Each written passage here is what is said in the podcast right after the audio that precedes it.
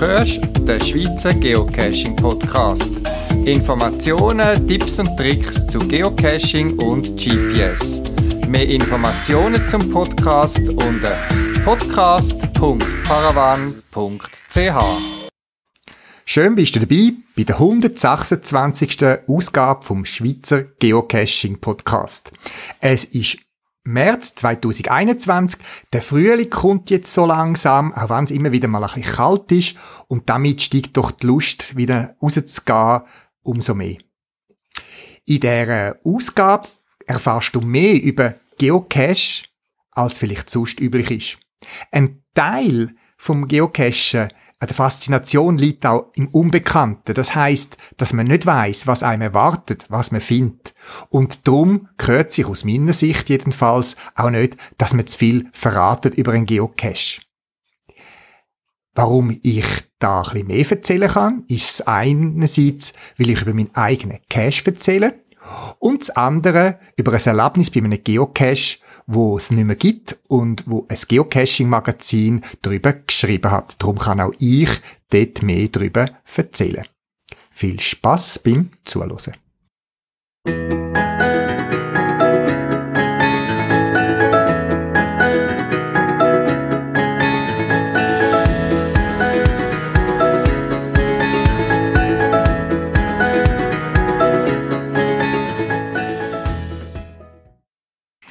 In der letzten Episode habe ich erzählt über eine neue Cache-Idee von mir, die ich umsetzen wollte. Und wie ich fast daran gescheitert bin, die Einwilligung zu bekommen, um die Final Box zu platzieren, dort, wo ich es vorhatte. Vielleicht kurz zusammengefasst, der Landeigentümer ist verstorben gewesen, das Land ist in einer Konkursmasse drin gewesen und es ist sehr schwierig gewesen, einerseits all das ausfindig zu machen und äh, herauszufinden, wer mir jetzt in dem Zustand kann die Einwilligung geben. Das ist mir gelungen und dann ist es jetzt weitergegangen. Ich habe gewusst, ich kann die Finalbox platzieren. Während der ganzen Prozess mit dem Ausfindig machen vom Eigentümer respektive Verwalter oder dem Zuständigen, wo mir da die Einwilligung kann geben, ist die Cache-Idee, die Umsetzung ein bisschen in den Hintergrund geraten. Weil ich habe gewusst, wenn ich die Location nicht habe, dann wird es aufwendig, dann muss ich viele Ideen vielleicht ähm, überdenken oder anders gestalten. Als ich aber die Einwilligung kam, bin ich auch wieder voll motiviert an meiner Cache-Idee weiterzuarbeiten.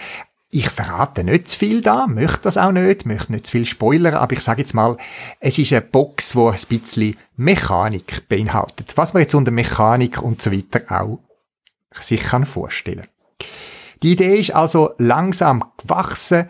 Ich habe Teile schon auf Vorrat. Ich habe eine große Kiste mit Material, mit Ideen, wo ich denke mal irgendwann in Cache können umsetzen, wo aber alles rundum muss stimmen, dass ich das Teil oder das Element oder was auch immer einbaue.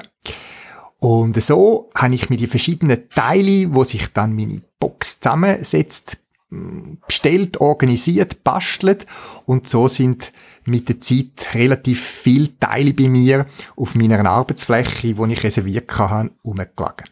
Ich habe immer wieder mal studiert, umplant, Skizzen gemacht, Maß genommen, äh, habe mir überlegt, was ich an Teile habe, was mir noch fehlt. Und so ist eins und andere ist ähm, entstanden und hat müssen x-mal geändert werden. Wie gesagt, es ist eine spezielle Anfertigung für den Cache, wo sollte zu der Geschichte passen. Es ist nichts Fertiges. Es haben verschiedene Teile müssen zusammengefügt werden, wo eigentlich nicht zusammengehören sonst oder wo man sonst nicht zusammenfindet. Und das alles hat müssen funktionieren. Ein paar Mal habe ich mich geärgert, weil ich irgendwie etwas um zwei, drei Millimeter irgendwie ähm, vergessen haben zu berücksichtigen. Ja klar, man sieht gewisse Sachen halt nicht, wenn der Deckel zu ist. Ähm, ich musste pröbeln, ich musste ein bisschen umkonstruieren. Ich habe ähm, das Holz, das ich zum Beispiel zuschneiden lassen habe, habe ich äh, nochmal müssen zuschneiden lassen, weil ich gefunden ja, wenn ich jetzt das mit dem Laubsagli oder mit meinem Werkzeug daheim mache, ich das nicht so schön anbringen und so weiter. Aber das ist auch der Reiz ein bisschen, wo dazu gehört, Freude am Erschaffen, Ideen, Pröbeln und wie gesagt, ich bin einerseits sehr ein Ungeduldiger, das weiß ich, aber bei gewissen Sachen muss man einfach Geduld haben. Ich genieße es auch, dass Sachen so richtig können reifen. Vielleicht als Anregung für euch. Wie gesagt, ich habe die Weisheit nicht mit Löffel gegessen, aber man darf voneinander lernen. Vielleicht ein paar Überlegungen, die ich gemacht habe beim äh, Erstellen von meiner Finalbox.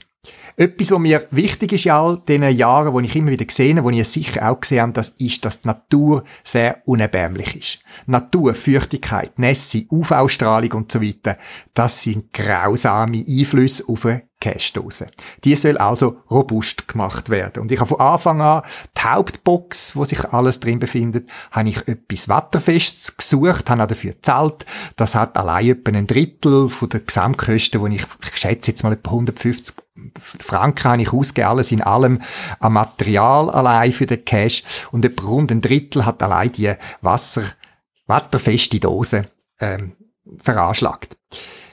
Wattenfestigkeit ist sehr wichtig und ihr kennt all das muffige Geschmäckli, wo kommt bei gewissen Cash, wo feucht sind, dem habe ich von Anfang an vorbeugen und hat zum Beispiel aus Holz ist witterungsbeständiges Holz, wo äh, Nasse aushalten, also nicht gerade alles saugt und gerade äh, vor sich her müffelt und schimmelt. Ich habe äh, zwei, drei andere kleine Holzteile noch müssen einbauen, wo es äh, nicht aus dem Material gibt.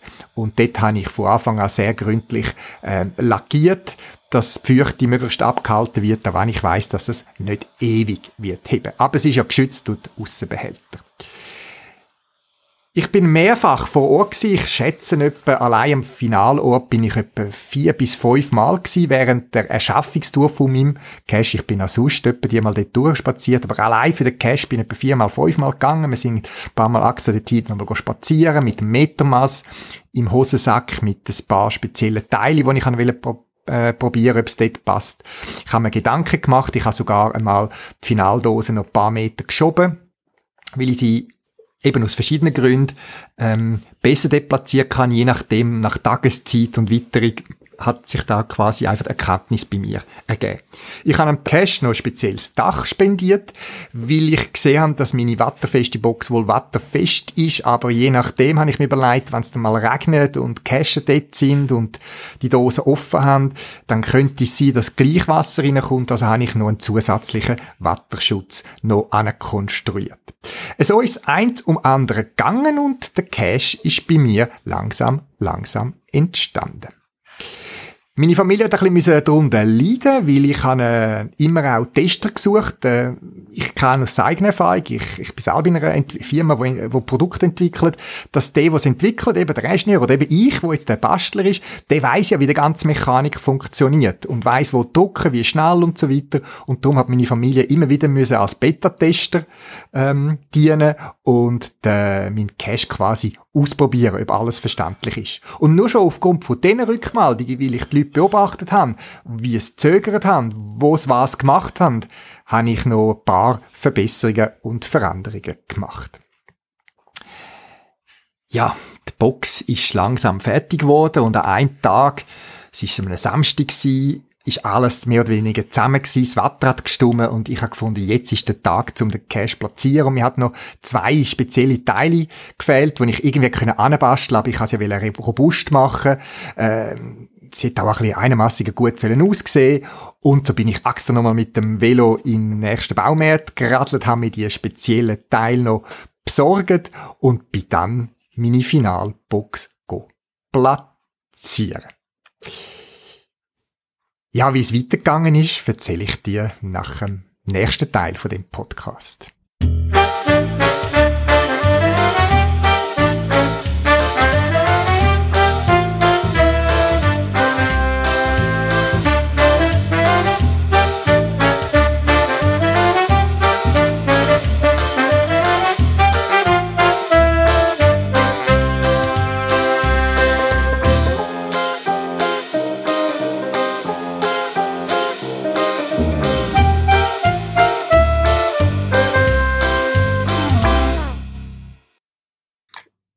Februar und Anfangs März haben ja schon die ersten sehr schönen warmen Tage gebracht, wo mich auch wieder gereizt haben, zum weiter und Wanderungen zu machen. Ich bin unter anderem ins Jura gefahren und bin in der Nähe von Balstal, Gensbrunnen, äh, Moutier äh, ein bisschen laufen. Es ist ja immer die Frage, gar nicht geocachen und tu mich damit bewegen oder suche ich mir eine Wanderung und finde unterwegs noch Geocache, weil Geocaches hat es ja fast überall. In dem Fall hat mein Sohn eine tolle Route herausgefunden, eine kleine Sehenswürdigkeit, geologisch nah, dann hat ein Canyon, eine Schlucht, wo nicht so bekannt war und wir sind dort hingegangen und haben die quasi bewandert. Es war eine Strecke, wo wir teilweise auch müssen auch ein bisschen die Hand zu Hilfe nehmen, aber nicht weiter gefährlich. Es hat tatsächlich auch Caches dort, aber einer, der ist verschwunden gewesen, ist schon länger nicht mehr gefunden worden und dort musste ich ein DNF schauen. Ganz in der Nähe, respektive noch mal etwa eine halbe Stunde weiter, haben wir dann auch noch, aufgrund von einem Hinweis in dem Tourenbeschrieb, den angeblich ältesten Baum der Schweiz gefunden. Zumindest im Wald, man hat fast müssen Koordinaten haben, um den Baum zu finden, steht äh, angeblich 1500 Jahre alte Eibe.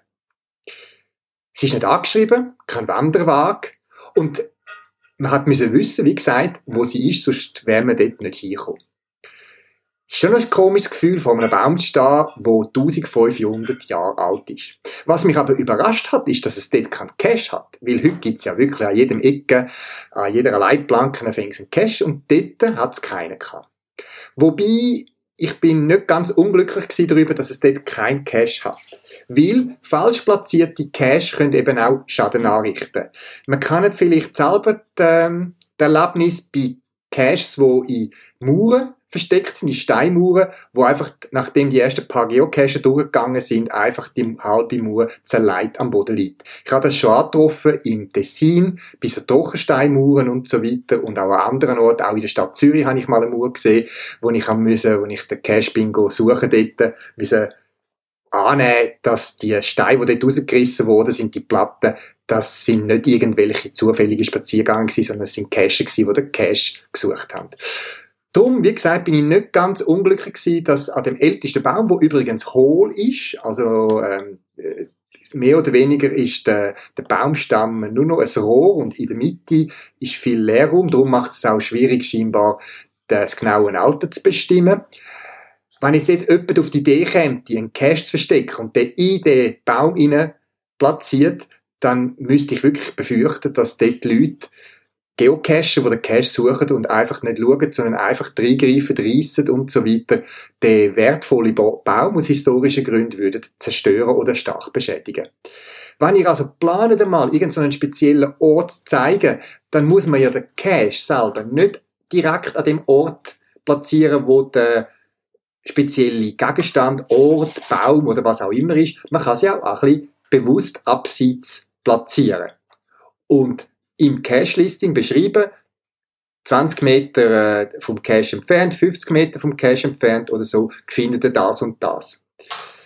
Bei uns, wo ich wohne, in der Nähe im Säuliamt, das ist so hinter dem Uetliberg zwischen Zürich und Zug, hat es zum Beispiel auch äh, ganz äh, besondere Steine. Man weiß nicht, wie alt die sind.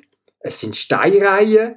Ähm, da ein zwei Forscher, wo dort mal drüber sind, die haben äh, gewisse Konstellationen entdeckt, wo irgendwie auf Summe Sonnenwände hinweisen und so weiter. Und ich habe dort auch einen Cache gemacht, wo ich aber die Finaldose bewusst abseits an einem Ort platziert habe, wo keiner von diesen speziellen Stein- oder Steinreihen sich befindet.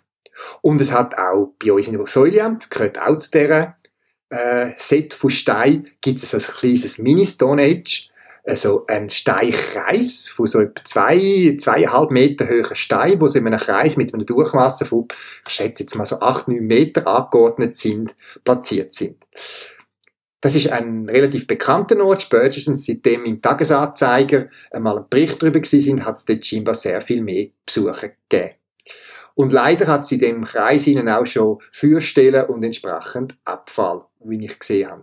Auch den Ort zeige ich mit einem Geocache, aber ich habe den Geocache, natürlich passend zum Thema gestaltet, bewusst abseits von der Location ähm, platziert. Weil ich eben nicht will, dass jemand oder Geocacher irgendwie an diesen Stein umreißen oder plötzlich auf die Idee kommen müssen, einen Stein kippen oder was auch immer. Nimm das vielleicht als Anregung, wenn du mal einen speziellen Ort findest und das anderen willst zeigen, was ja sehr schön ist, was ich ja toll finde und eine Besonderheit vom Geocache ist das, was ich schätze, dass ich neue, spezielle, besondere Orte entdecke, wo ich sonst nie hingekommen wäre. Wenn du also dort planst, einen Geocache zu verstecken, dann überleg dir quasi, wie du platzieren, wo du platzieren, dass das Objekt nicht beschädigt ist. Und gar nicht immer von dir aus, wir selber von wissen ja an, wo der Cache versteckt ist. Wir können den mit einem Griff meistens dann packen. Aber äh, es gibt Leute, die eben nicht wissen, wo man suchen und dann in alles Mögliche reingreifen und Zeug abreißen. Und es gibt einfach da wenige Geocacher wahrscheinlich und äh, vielen, vielen, die sehr äh, rücksichtsvoll sind, wo einfach in der Gesinnung sind, nach mir die Sintflut und an dem würden umreißen. Das ist ein kleiner Input von meiner Seite aufgrund von meiner Erfahrung mit Wanderungen und Geocachen im Jura.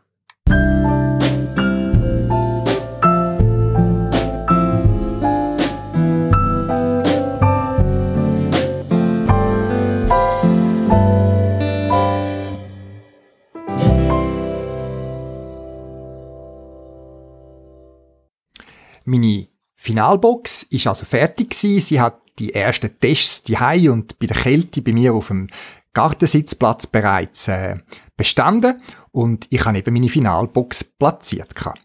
Schon im Vorfeld habe ich befreundete Geocacher angefragt, ob sie parat wären, Beta-Tests zu machen. Beta-Test was versteht man darunter, für die, die es nicht wissen? Das kommt auch aus der Produktentwicklung. Äh, Alpha-Test, das ist, wenn man jetzt zum Beispiel die Finaldose noch nicht fertig zusammengeschraubt hätte, vielleicht nur ein Element davon aufgebaut hat und das wird testen, äh, wenn noch nicht alles so quasi fertig ist. Das ist so der Status gewesen, wenn mein Cash ohne Gehäuse irgendwo bei mir auf dem Schreibtisch gestanden ist und meine Familie hat müssen schnell vor der Nacht oder so noch eine Runde bei meinem Cash vorbei machen und um eine einzelne Funktion, die ich gerade am realisieren war, bin, äh, zu testen. Der Beta-Test, das versteht man, das sind keine genormte, genormte Begriffe, aber man verwendet es. Der Beta-Test, das ist quasi, es ist schon alles ähm, äh, fix fertig äh, eigentlich parat zum, zum Loslassen, aber jetzt möchte man nochmal sich eine Pause gönnen und einen Test durchmachen lassen, bevor man jetzt in dem Fall den Cache freischalten. Und so habe ich, eigentlich sind es zwei Teams äh, gedacht die den Beta-Test machen. Aus verschiedenen Gründen sind es dann drei geworden. Das ist auch gut. Und Beta-Testen sucht man sich ja nicht aus, um irgendwie einfach ja auf die Schulter klopft zu bekommen, ja, das hast du gut gemacht oder so, sondern ich bin wirklich interessiert am Feedback. Funktioniert der Cache? Wo sind die Leute angestanden? Was mir auch wichtig ist, zum Beispiel zu wissen, wie lange haben die Leute für den Cache gehabt, weil ich kann nicht Waage Zwischenzeit fast auswendig, ich weiß, wo drücken, ich weiß, wo suchen und ich habe noch eine unabhängige Einschätzung, wie lange braucht man für den Cache, dass ich da auch an anderen Cache Auskunft geben oder das auch vielleicht in das Listing hineinschreiben. Wo sind die Leute angestanden? Was hat gut funktioniert, wo ist vielleicht auch äh, eine Enttäuschung oder eine Frustration dahinter gewesen. Und so bin ich natürlich die und habe sehr gespannt aufs Feedback gewartet von meinen Beta-Testen. Vielen Dank an dieser Stelle, die, wo mein Cache, der Kavit 21 GC 94 MPQ, das Listing natürlich auf der Podcast-Webseite, äh, testet haben. Zum Testen gehört auch das Listing äh, gegenlesen, wo ich, eben, ich, mir, ich gehöre zu denen, wo, wenn ich hundertmal über einen Text bin und bin und gefeilt habe und so den Text fast auswendig kann rezitieren und dann passiert mir eben etwa die Tippfehler und da bin ich auch froh, wenn jemand drüber schaut und mir quasi meine Tippfehler und Verschreiber und vielleicht Inkonsistenzen im Text kann korrigieren. Also nochmal vielen Dank, liebe Beta-Tester. Beta-Tester sind durch und tatsächlich habe ich aufgrund von ihnen Rückmeldungen habe ich noch Anpassungen am Cache gemacht. Also konkret ist es zum Beispiel jetzt bei mir die Wagführung gewesen. Ich habe, wie gesagt, eigentlich gewusst, wo man muss durchlaufen. Ich hatte die Waage im Kopf gehabt und ich habe mir auch eine Vorstellung gemacht, wie andere das würden machen. Aber eben Beta-Tester haben mir, äh, haben mich darauf hingewiesen oder aus ihren Bericht, dass sie andere Wagen eingeschlagen sind. Und wie es mir auch ein bisschen um den Naturschutz geht, ich habe den Cache von Anfang an müssen, mögen, klassifizieren als nicht in der, in der Nacht zu machen, habe ich gewisse Wegpunkte noch eingebaut, um quasi eine leichte Führung zu machen von den Geocacher, dass sie einerseits einfacher zum Cache finden und nicht in die Versuche kommen, irgendwie auch querfeldein im Sommer oder so durchzulaufen. Auch beim Labcache, ich habe erzählt dir schon in der letzten Episode, dass es eine Kombination zwischen einem Multi- und einem Labcache ist. Also man kann wählen, ob man den Multicache will machen oder den Labcache. Und am Schluss kommen wir am gleichen Ort zusammen. Ähm, die Erfahrung aus den Beta-Tester, mir ist das gar nicht aufgefallen, eben mit dem Heimvorteil ist, das Kartenmaterial in der Labcache-App ist eigentlich ziemlich schlecht es ist irgendeine komische Karte, es ist nicht OSM, wo noch viele kleine Wagen drin sind. Und eben gerade auch darum, können oder könnte jemand, der den Labcache macht, auf die Idee kommen, querfeld einzulaufen, was jetzt in dem Fall genau unerwünscht ist, weil auf der richtigen Karte sieht man gewisse Waage und so habe ich nochmal einen zusätzlichen Waagpunkt beim Labcache eingefügt. Ich habe zum Glück nur vier von vornherein geplant, habe noch eine Reserve gehabt, wo die Leute ein bisschen führen sollten, dass sie einerseits nicht den gefährlichen Waage über eine Kantonsstraße nehmen und auch nicht querfeldein. Ich hoffe, es nutzt. Ja, also nochmal ein Tag, äh, wo ich ein bisschen investiert habe ins Listing. Ähm, ich bin einmal noch vor Ort gegangen und dort habe ich noch eine technische Schwierigkeit herausgefunden. Und zwar, und so viel kann ich verraten, man muss eine Powerbank mitnehmen, das steht auch im Listing, weil man eben auch ein bisschen Elektronik damit speisen. Ich habe also darauf verzichtet, irgendwelche Batterien im Cache zu deponieren. Ähm, das funktioniert. Ich habe das bei anderen Caches auch. Wenn man das richtig ausleiht, heben die sehr, sehr lang. Aber ich habe jetzt da den Ansatz mit einer Powerbank ähm, gewählt, wo man quasi den Cache mit einem USB-Kabel speisen. Und eigentlich bei allen Beta-Tester und auch bei mir äh, haben Powerbanks funktioniert. Ich habe verschiedene Modelle getestet und bei einem, bei einer Beta-Testerin hat es nicht funktioniert. Und ähm, ich habe zuerst ein bisschen studieren. Ich habe extra den Stromverbrauch von der Elektronikinstallation, wie ich jetzt mal sage, versucht zu minimieren, dass ich Powerbanks von der Cache nicht irgendwie zu fest belaste und wenn einer vielleicht nicht ganz voll hat, sie nicht leeren. Aber das ist jetzt gerade zum Verhängnis geworden. Meine Recherchen haben gezeigt, dass es gerade auch, ich sage jetzt mal, in günstigere Powerbanks gibt, wo automatisch abschaltet, wenn es zu wenig Strom ziehen. Äh, das ist in meinem Fall genau äh, anders als gedacht. Ich habe extra wenig Strom wollen ziehen mit meiner Elektronik, zum Powerbank nicht unnötig belasten und das ist bei mir, bei gewissen Powerbanks könnte das ein Problem werden. Das ist ein Problem, das ich noch nicht ganz gelöst habe. Ich habe die Lösung dafür eigentlich. Man müsste einfach ein bisschen mehr Strom ziehen. Äh, wie ich das mache, das weiß ich auch äh, als Elektroingenieur. Aber ich habe es einfach noch nicht können realisieren. Für all die, die mal dran scheitern, die Lösung dort war einfach gewesen, die Powerbank hat einen Ein-Ausschalter, respektive nur einen Einschalter. Sie schaltet automatisch ab. Und wir haben dann das Problem, ich bin dann zufällig auch vor Ort gewesen, wo sie den Beta-Test gemacht haben. Wir haben es dann beim Finale getroffen. Ähm, ist dann gewesen, dass wir den Einschaltknopf immer laufend alle paar Sekunden gedruckt hat, dass ähm, Powerbank gar nie ausschaltet. Also dort ist, dem Modell ist es so gewesen, dass man sie hat können einschalten, ausschalten hat man sie nicht können. Sie schaltet nämlich selber aus nach einer gewissen Zeit oder wenn sie eben zu wenig Strom zieht. Und durch dauernde Einschalten betätigen haben wir können während dem ganzen Zyklus den Strom erhalten und es hat funktioniert. Die Alternative wäre auch ein Tipp, wo man könnte ausprobieren, wenn man in dieser Situation ist. Viele Powerbanks haben ja mehrere Stromausgang und wenn jetzt eine wäre, wo so empfindlich ist auf zu wenig Strom, könnte man ja gleichzeitig zum Beispiel das Handy anschliessen am anderen Ausgang und darauf hoffen, dass ähm, du, äh, die USB-Powerbank den Gesamtstrom nimmt, zum entscheiden, ob sie abschaltet oder nicht. Das also auch noch etwas, wo ich äh, ein bisschen dran gestruchelt bin. Ich habe dann eben gefunden, es sind etwa sechs Powerbanks dort getestet worden. Eine hat nicht funktioniert, respektive nur mit dem Trick. Ich habe es dann mal so belassen, dass ich mir genug Zeit habe für eine saubere technische Lösung. Gut, Listing angepasst, ähm, das Feedback eingearbeitet von den Beta-Tester, ähm, nochmal alles durchgedankt und dann habe ich auf den ominösen ähm, Knopf drückt im Listing zur Freigabe einreichen, der Cache. Man kann ja dort eine Owner Note, Note schreiben, also quasi Notizen, so wie Log-Eintrag in Anführungszeichen, wo aber nur der Reviewer sieht, die sieht man nachher ja nicht mehr auf dem Listing selber. Ich habe dort einerseits geschrieben, ähm, wer mit Bewilligung gegeben hat, mit den Kontaktdaten und so weiter, dass die vorliegt. Ich habe noch ein paar andere Infos noch, noch geschrieben zum Verständnis von meinem Cache. Und dann ja eben der Cache eingereicht. Normalerweise sagt ja die Guideline von Groundspeak, dass es ein paar Tage kann gehen. Wir alle wissen wahrscheinlich in der Schweiz, dass unsere Reviewer sehr fließig sind in der Schweiz und das sehr schnell äh, bearbeitet. Und tatsächlich, ich glaube, nach drei Viertel Tag habe ich das Feedback bekommen. Der Cache ist zurückgewiesen worden vom Reviewer.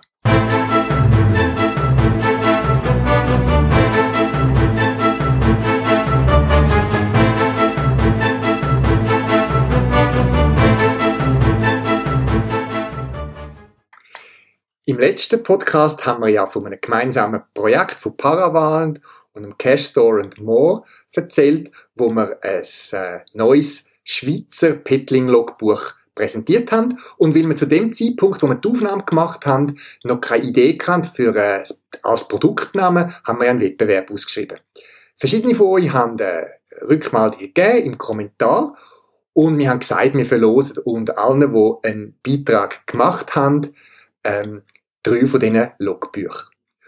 Und zwar ist es so, dass wir aus diesen Beitrag haben wir folgende Teilnehmer als Gewinner quasi ausgewählt. Das ist der Martin, dort weiss ich den Geocache-Namen nicht.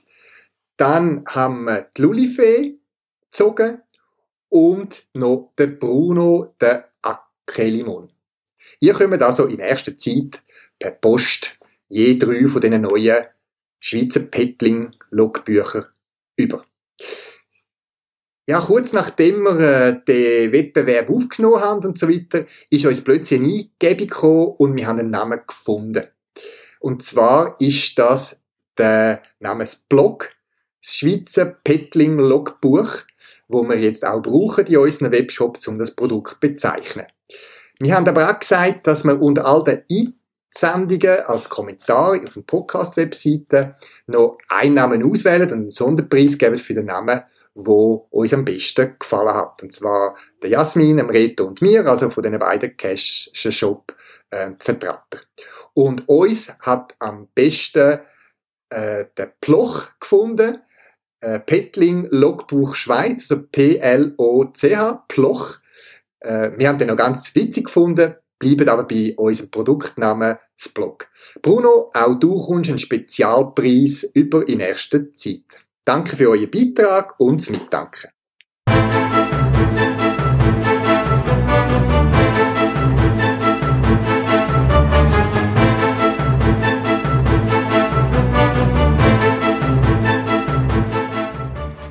Mein Cache ist also nicht freigeschaltet worden, sondern der Reviewer hat zurückgeschrieben. Er hat zwei Fragen gehabt oder Bemerkungen.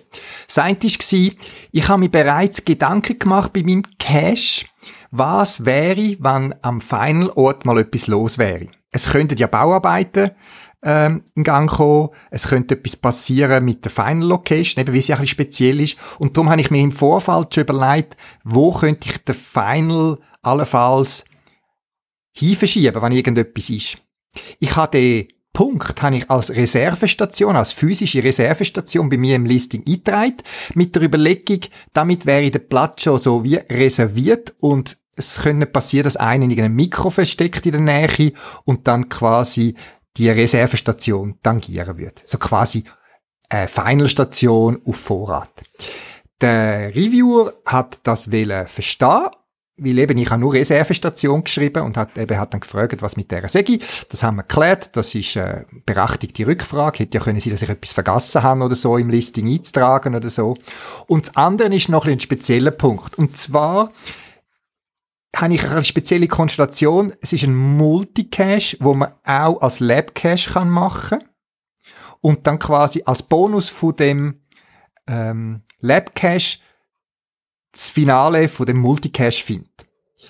Jetzt gibt's eine Regelung, dass eben ähm, Bonus-Cache von Lab-Caches, also physikalische Cache, wo als Bonus von einem Lab-Cache, wo ja nicht versteckt sein ähm, ausgeschrieben sind, die man ein spezielles Attribut tragen. Und das hat mein Cache nicht gehabt. Ich habe ihm dann müssen zurückschreiben, dass äh, bei mir das Attribut gar nicht zur Verfügung steht, weil ich habe einen Multicache und dort steht das Attribut Bonus Cache von einem Lab Cache gar nicht zur Verfügung. Das Attribut steht nur dann zur Verfügung, wenn man ein Mystery, ein Fragezeichen Cache macht und den dann deklariert als Bonus. Das haben wir noch geklärt, dann ist alles gut gewesen. Ich habe das zugeschrieben, erklärt, ist alles berechtigt gewesen und habe den Cache erneut eingereicht. Und dann, ich habe auch noch geschrieben, schon beim ersten Einreichen, dass der Cache möglichst nicht am späteren Nachmittag oder am Abend soll freigeschaltet werden, dass die FTF-Jäger den Cache nicht in der Nacht angehen. Wie gesagt, ich will die Location dort ein bisschen schützen, vor allem an Tier äh, und der Welt. Ich habe das auch mit den Nachbarn und so weiter besprochen. Am anderen Morgen, ich bin am Arbeiten ist der Cache etwa am Morgen um halb neun ist er freigeschaltet worden. Und ich habe mir die Zeit natürlich gerade gemerkt, wie es hat mich Wunder genommen, wie lang es geht, bis der Cache zuerst mal gefunden wird. Bei uns in der Gegend geht das sehr oft schnell und man kann die allgemeinen üblichen Verdächtigen dazu und es ist dann auch tatsächlich so gewesen. Nach rund anderthalb Stunden ist erste Login gekommen. Das hat mich dann doch ein bisschen überrascht, weil der Cache, ich sage jetzt mal, wenn man zügig läuft, am richtigen Ort parkiert und so weiter, braucht man doch etwa dreiviertel Stunde bis eine Stunde, um den Cache absolvieren. Und das heißt also, dass jemand sofort mehr oder weniger los ist, wo er den Cache gesehen hat, dass der freigeschaltet worden ist. Man kann das als Premium-Member kann man das abonnieren, dass man äh, Benachrichtigungen kommt, wenn neue Cache freigeschaltet werden. Und zack, nach anderthalb Stunden ist der erste Log-Eintrag da gewesen. Wobei zum Log-Eintrag ist noch speziell zu sagen, dass es ähm, ein Log war, äh, eben FTF im Team und so weiter und das Log folge später. Ich habe Verständnis dafür, dass der FTF sich einmal dort einträgt und vielleicht von unterwegs und dann in Ruhe ähm, das Log später schreibt. Hab mich dann doch ein bisschen enttäuscht, dass gerade der FTF-Jäger äh, auch drei Tage später das Log noch nicht geschrieben hat. Wobei eben, ich versuche immer positiv zu danken und es kann ja zig Sachen dazwischen kommen sein. Sein Computer kann ja kaputt gegangen sein oder äh, er hat müssen in äh, dreimal dreitägige Nachtschicht oder was auch immer. Äh, vielleicht gibt es eine Erklärung. Persönlich muss ich sagen, jetzt auch eine Art Wertschätzung. Also wenn einer einen FTF macht, ähm, äh, gehört zwischen der Ehre auch so ein bisschen Pflicht dazu, finde ich auch, sollte man auch zeitnah ein Log äh, schreiben, als einerseits äh, Feedback für den Owner, aber eben quasi auch als FTF für die kommenden ähm, Leute, die dort gehen, gehen cachen. Weitere Logs sind dann bald eingetroffen und ja, so Grössenordnung, äh, nicht ganz dreiviertel Woche äh, nachher habe ich äh, 92% Favoritenpunkte und etwa, muss ich gerade schnell schauen, jetzt habe ich gerade, äh, und etwa 14 Logs. Ähm, das freut mich. Wie gesagt, mir kommt es nicht auf die Menge drauf an. Mich freut vor allem die Logiträge, wo doch mehr sind als nur zwei, drei Wörter oder Thanks for the Cash. Also alle, die bis jetzt geschrieben haben, haben mehrere Sätze geschrieben und haben äh, erzählt, wie der Cash ihnen gefallen hat oder eben nicht gefallen oder was auch immer. Und an dem, an dem habe ich sehr erfreut. Also es ist nicht einmal die Favoritenpunkte, sondern vor allem auch die, Feedback. Ja, und so ist jetzt mein Cash da und steht frei für jeden zum Loggen.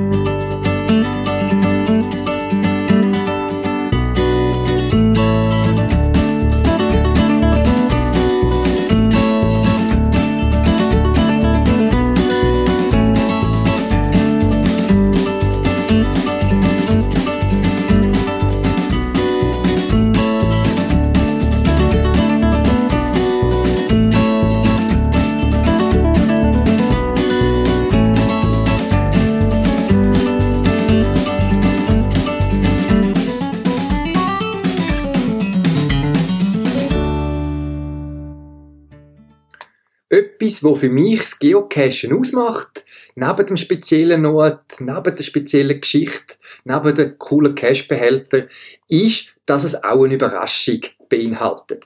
Wenn man einen Geocache geht suchen, dann weiß man im Vornherein im Normalfall nicht, was man findet, wie der Final aussieht.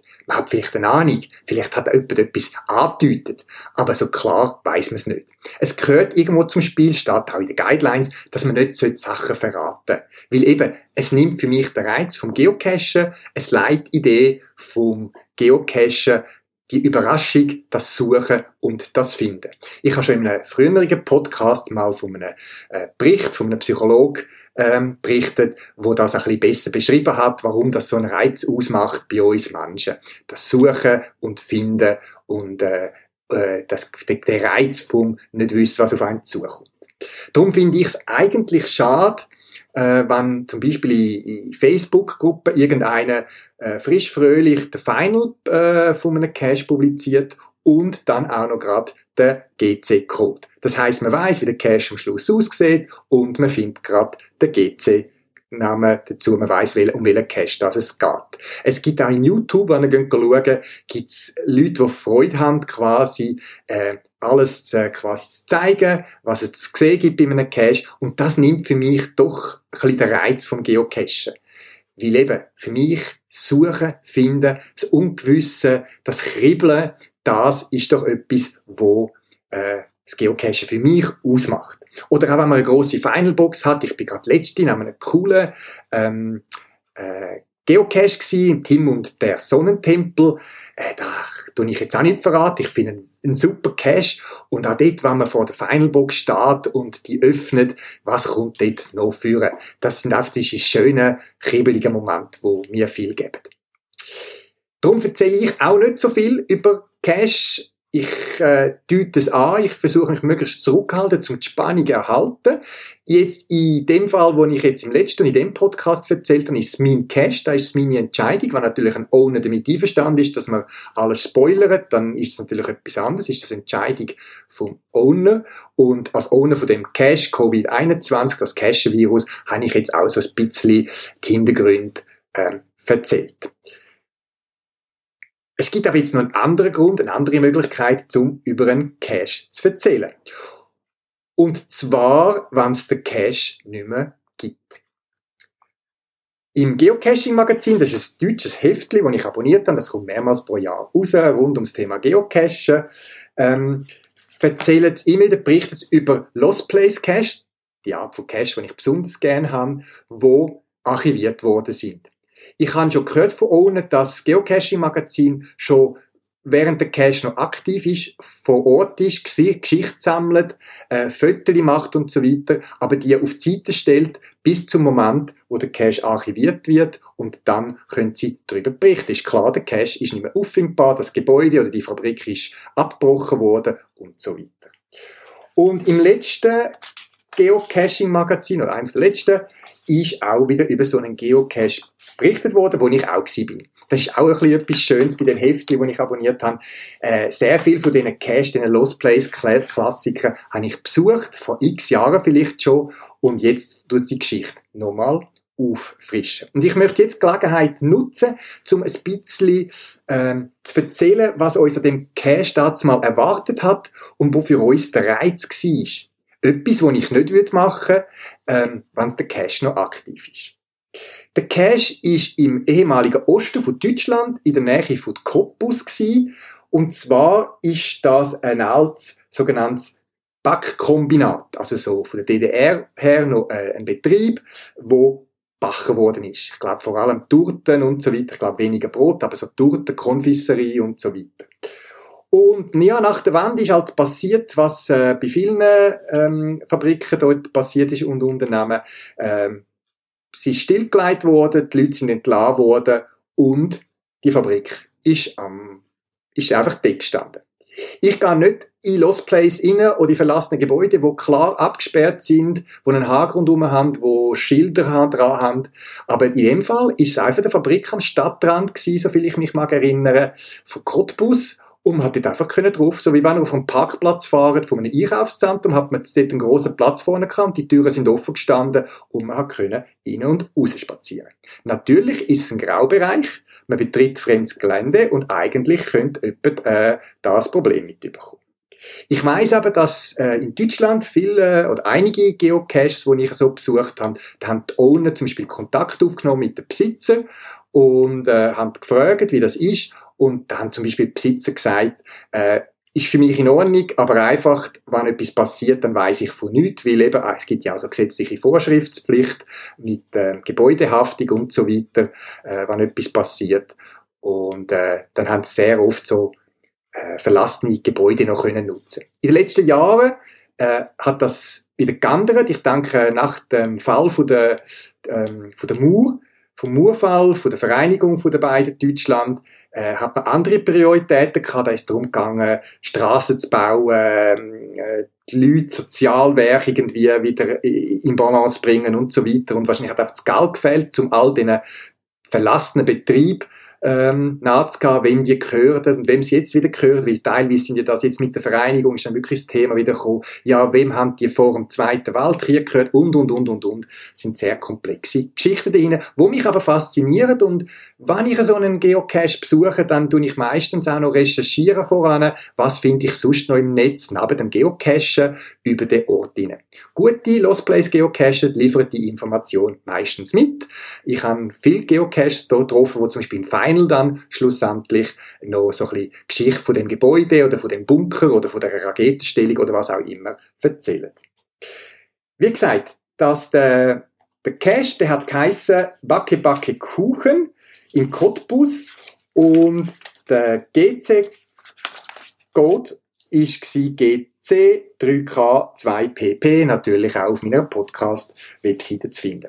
Es ist ein grosses Gebäude mit viel ähm, wie soll man sagen, Konditorei, Arbeitsflächen, aber es hat auch Labor gehabt, es hat viel Büro gehabt, Verwaltung und so weiter. Und die Geschichte, der Aufhänger für den Cash war, ähm, dass man ähm, die Position, die Funktion von einem Lehrling, von einem neuen Mitarbeiter einnimmt und man startet beim Eingang von dem Cache und wird quasi durch den Betrieb durchgeführt und äh, muss die verschiedenen Stationen von dem Bäckereibetrieb kennenlernen. Immer alles mit einem bisschen Witz geschrieben und man hat sehr viele Sachen gesehen im Gebäude, wo man, wahrscheinlich nicht angekommen wäre oder nicht beachtet hätte, wenn man einfach zuerst einmal wäre schauen in den Lost Place. Der Lost Place hat äh, einen in Keller geführt, in alte Siloanlagen. Es hat auch noch ein Chemielabor gehabt, wo Chemikalien einfach umgestanden sind. Ich habe in meiner äh, Lehrzeit als, als Physiklaborant habe ich doch einiges an Chemie gehabt und ich bin eigentlich erstaunt gewesen, was dort noch an Chemie so öffentlich zugänglich umsteht ist auch super markiert gewesen, vom ohne, dass man es dort nicht an soll. Das habe ich noch gut gefunden. Aber es hatte so eine Stimmung gegeben, wie wenn jemand das Gebäude vor ein paar Jahren verlassen hat und nicht aufkommt nicht. Es sind noch Ordner, es sind noch Akten umgelagert. Das Einzige, was gefehlt hat, das sind die Maschinen gewesen. Viele Maschinen hat man nicht mehr gesehen ja, mehrere Stunden ist man durch das, Gebäude auf und ab, man hat müssen an Spedition, an Spedition, man hat müssen an Empfang, man hat müssen ähm, zum Betriebsarzt, zum äh, sich untersuchen lassen, wo, wo es wieder eine passende Station hat. Und so hat man das Gebäude und die Geschichte von dem Gebäude wahrgenommen. Was ist dort damals abgegangen? Und speziellen, und auf das wird auch in dem Artikel hingewiesen, ist dann auch der Final gewesen, wo man schlussendlich, äh, eben nach vielen Stationen und Stunden, hat man müssen zum Direktor ins Büro fürs finale Anstellungsgespräch. Und tatsächlich, die Owner haben es geschafft, dort in einem Büro rein, ähm, aus dem Material, das noch rum war, ein komplettes Büro einzurichten. Mit äh, Schreibmaschinen, mit Computern, einem alten, mit Akten und so weiter. Und wir haben gewusst, dass dort irgendwo der Final muss sein aber wir haben nicht gewusst, wo. Wir sind am Suchen gewesen, wo wir plötzlich Stimmen gehört haben. Wir sind ganz allein gewesen, es war unter der Woche gewesen, wir haben dort eine Woche Ferien genommen, um so Lost Place zu besuchen und äh, mitten unter der Woche, nicht einmal Ferienzeit und wir haben eigentlich niemanden erwartet auf dem Gelände, wo wir eben plötzlich eine Schar Stimmen gehört haben.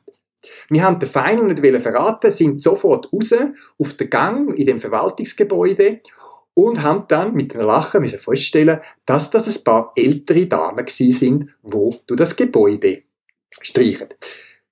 die haben natürlich auch gestaunt, wer sie da antreffen. Wir haben uns dann äh, gesagt, ja, wir, wir interessieren uns für alte Gebäude und so weiter, was ja nicht gelogen ist, aber es ist vielleicht nur die halbe Wahrheit gewesen. Wir sind mit denen ins Gespräch gekommen und dann spannend, dort, wo wir die besucht haben, ist, dass sich herausgestellt hat, dass es ehemalige Arbeiterinnen gewesen sind, ähm, wo dort geschafft haben. Und jetzt nach vielen Jahren, ich glaube acht Jahre später oder so, sich das erste Mal wieder getroffen haben, um ihren alten Arbeitsplatz zu besichtigen. Sie haben Gedanken, Erinnerungen teilt mit uns, was sie da ihnen erlebt haben und auch den traurigen Tag nach der Wende, wo sie noch eine Zeit lang weitergeschafft haben, sie unklar gewesen, wie es weitergeht und mir ist das sehr nahe gegangen, wo sie erzählt hat, sie haben noch schöne Kuchen gemacht und äh, auf dem Fließband und, und, und zum Abkühlen gestellt und so weiter. Am Abend, am 10 oder so, und dann sagen plötzlich ein bisschen, ähm, wie tut man das ein bisschen politisch neutral ausstellen, ein bisschen ähm, aggressiv sehende Mann, aussehende Männer mit äh, sehr äh, aggressiven Hunden da reingekommen und haben gesagt, sie sollen jetzt gefälligst äh, das Gebäude verlassen, das Gebäude gehört jetzt am Investor XY und sie sollen sofort aufhören zu arbeiten. Die Frauen sind äh, natürlich erschrocken gewesen, haben dann aber quasi, ja, müssen, wie das Gebäude ausgesetzt, knall auf Fall, die, die Fabrik verlassen. Die Hunde da, die haben einfach die Torte, wo sie noch mit viel Handarbeit hergestellt hat, haben die einfach gefressen. Äh, nicht, dass man einem Hund nicht mag gönnen, aber diesen Frau hat es natürlich wehgetan, wenn ihr Qualitätsprodukt, wo scheinbar dort bekannt war, wo sie sagen, dass äh, die Qualität gäbe es heute gar nicht mehr und so weiter, äh, einfach einem Hund quasi äh, vorgeworfen, äh, vorgelegt worden ist zum Fressen. Und dann eben, sie eben noch mitbekommen, dass in den Tag danach sagen irgendwie äh, Lastwagen aus dem Osten gekommen, haben die alle Maschinen abtransportiert und sind mit diesen Maschinen weggefahren und ums Gebäude hat sich dann niemand mehr gekümmert. Das war spannend, die Begegnung. Der Lost Place mit der Geschichte, die wir ein bisschen schon gekannt haben, eben im Vorfeld, vor Ort, die Atmosphäre und dann noch die Begegnung mit den Frauen, die das geschafft haben, die noch live haben können berichten von dem, der Zeit vom Murfall, von der Wende, wo sich alles verändert hat. Das ist für mich eindrücklich gewesen und eine riesige Bereicherung von dem Cash. Dann haben wir uns nicht verabschiedet. Sie haben sich noch ähm, diverse so Produktetiketten, das sind so lange Rollen gewesen, die überall rumgelagert sind, mit einem so, eine, so äh, prägte Etikette, ich glaube so noch mit Goldrand und so, wo sie jeweils auf ihre Produkte geklappt haben, so als Verpackung und so weiter. Und sie haben sich noch so ein paar Erinnerungen äh, mitgenommen. Wir haben nicht bläudert und sind dann wieder getrennte Wege gegangen. Getrennte Wege ist in unserem Fall vielleicht äh, übertrieben, weil wir sind auf ein paar Schritte gemacht, haben ein paar Schritte gemacht und wo sie dann aus dem Blickfall sind, sind wir wieder an den Final Ort hineingegangen gestochen. Wir haben gesucht, wir haben gesucht, das war nicht einfach. Gewesen. Wir haben gedacht, da muss doch irgendwo der Final sein. Es kann ja nicht einfach sein, dass das Blatt Papier auf dem Schreibtisch oder irgendein Aktenordner äh, der Final ist. Und dann, beim genauen Schauen, haben wir festgestellt, dass in einem Schrank, es hat viele Schrank gehabt mit vielen Aktenordnern und, und, und, ähm, äh, ein Ordner, ein Schrank sehr ordentlich aufgeräumt war. Dort sind die Ordner sehr schön reingestanden. Und das hat uns ein bisschen äh, aufmerksam gemacht, ein bisschen äh, kritisch. Und wir haben genauer geschaut. Und wo wir die Ordner leicht rausgenommen haben, haben wir gesehen, dass hinten am Schrank ist quasi eine verborgene Tür gewesen. Man hat die Ordner müssen rausnehmen, das Tablau rauslupfen und dann hat man die hintere Schranktür oder nicht Schranktür, die Schrankwand, wie eine Tür aufmachen und ist dann in einen anderen Raum hineingekommen. Scheinbar ist das der einzige Raum gewesen, eben der, wo man nachher über das Büro reingekommen ist, wo keine direkte Verbindung hat zum Gang raus.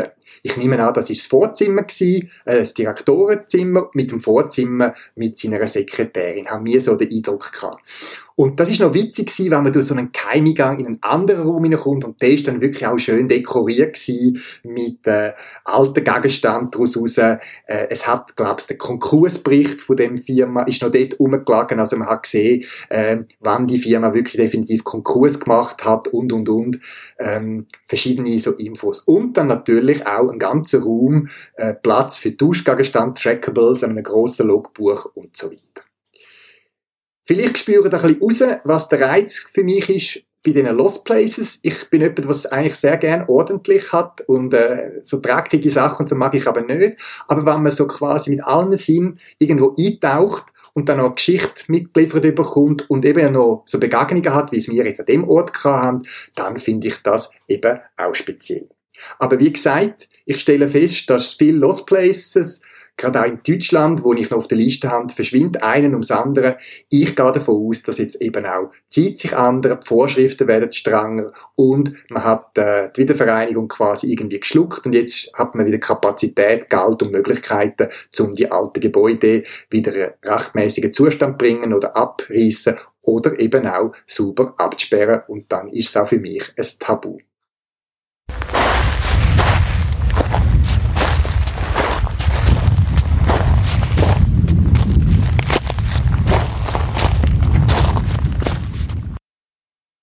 Das wär's für das Mal. Zusätzliche Informationen findest du im Internet unter podcast.paravan.ch. Du kannst mir auch eine E-Mail schreiben für Anregungen oder Rückmeldungen auf podcast.paravan.ch und auf jeden Fall viel Spaß beim Geocachen und bis bald im Wald.